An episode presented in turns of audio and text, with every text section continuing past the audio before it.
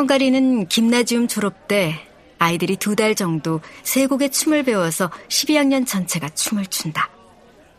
코로나19 때문에 못하면 어쩌나 걱정했는데 다행히 정부가 3월에 모든 규제를 풀었고 루시는 썰러거버도를 준비했다.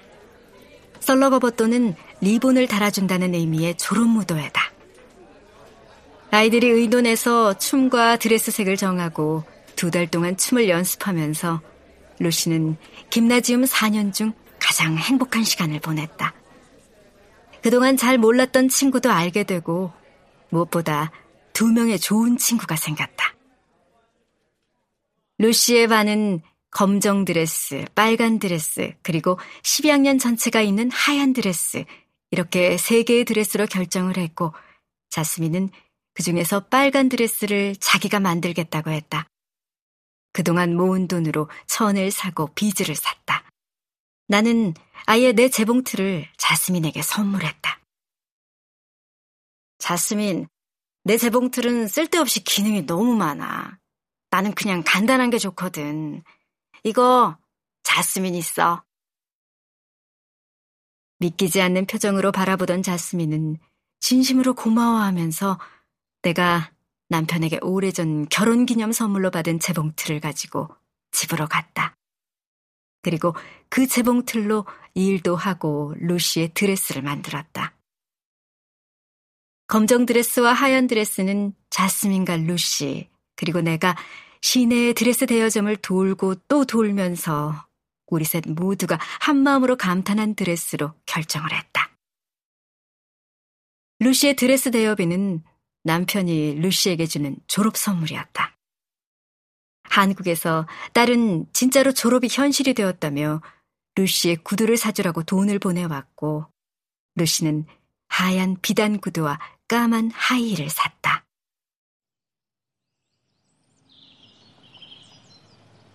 5월의 햇살 좋은 오후, 우리 모두 정장을 하고 루시의 썰러거버도에 참석을 했다.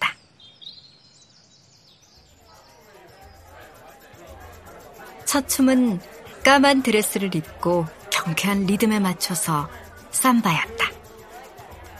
경쾌한 스텝을 밟는 루시는 빛이 났다. 루시의 이름처럼. 두 번째 곡은 하얀 셔츠에 첫 단추를 푼 남학생들이 춤을 추면서 담임 선생님을 모시고 나타났고 빨간 드레스를 입은 여학생들이 사방에서 춤을 추며 무대 가운데로 모였다. 루시는 자스민이 만든 드레스를 입었다. 짧은 치마 위에 속이 들여다 보이는 빨간 망사로 거치마를 만들어 붙이고 뒤에 큰 리본을 단 화려한 빨간 드레스였다. 남학생들이 원을 그리듯 뒤로 물러나고 여학생들 한 명한 한 명이 돌아가며 노신사와 짧게 춤을 추었다.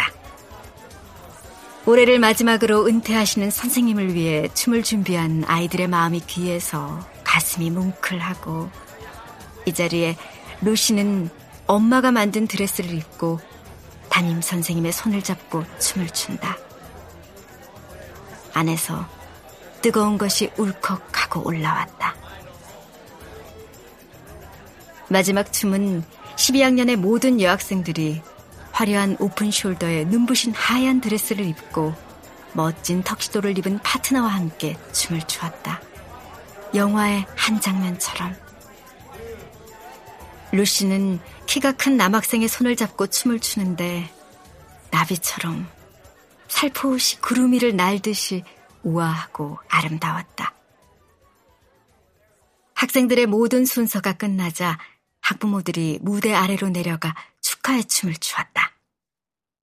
루시는 자신을 위해 모든 것을 다 해주고 싶어 하는 할머니랑 첫 춤을 추었다. 주저 니니는 루시의 손을 잡고 춤을 추면서 계속 우셨다. 두 번째 춤은 내 남편과 추었다. 남편은 기분 좋은 표정으로 손녀 같은 루시의 손을 잡고 어색하게 앞으로, 옆으로, 뒤로 스텝을 밟았다.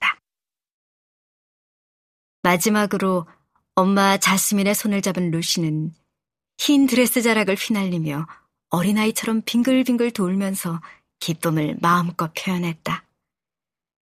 둘은 까르르 웃으면서 빙글빙글 돌고 서로를 돌리고 또 돌렸다. 나는 카메라로 쉼없이 셔터를 눌렀다. 우리의 계약은 이제 끝났다. 루시가 정말로 김나지움을 졸업했다. 고등학교 졸업을 했다고 해서 루시의 앞날에 탄탄대로가 열리는 것도 아니고 고등학교 졸업장이 루시가 원하는 삶을 선물로 안겨주지도 않을 것이다. 무엇보다 루시가 고등학교 졸업을 했다고 해서 만나는 사람들이 집신 루시를 특별하게 대하지는 않을 것이다. 여전히 편견의 시선을 감내해야 한다. 분명 좌절하고 분노하며 힘들 때도 있을 것이다. 모든 인생이 그렇듯이.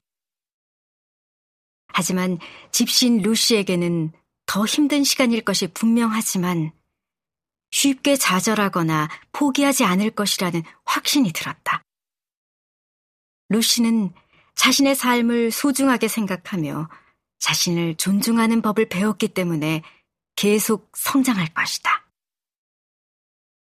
이제 루시는 자신의 결정을 책임질 수 있는 성인이 되었고 나는 언제든지 루시가 힘들 때면 어깨를 빌려줄 것이다.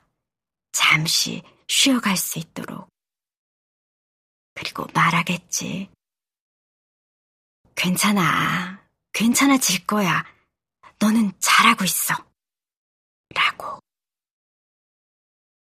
엄마, 나 꿈이 생겼어. 하면, 그래, 잘할 수 있을 거야. 멋지다. 응원을 하겠지. 루시아, 너에게서 빛이 나. 환한.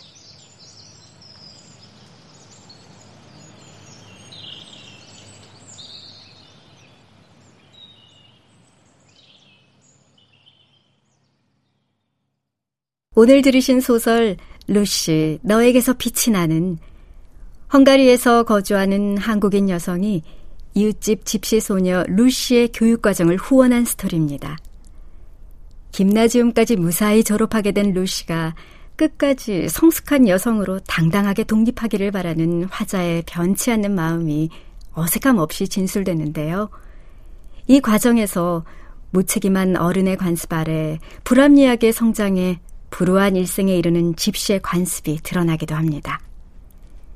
이 작품은 심사위원들로부터 집시라는 이질적인 문화를 무리 없이 이해시키고 있고 지혜로운 이타심을 구체화하고 있어 글읽기로의 장점이 느껴지는 작품이라는 평을 받았습니다.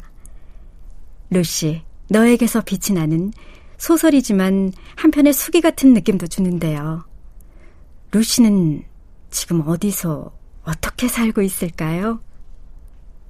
지금까지 성우 신소윤이었습니다.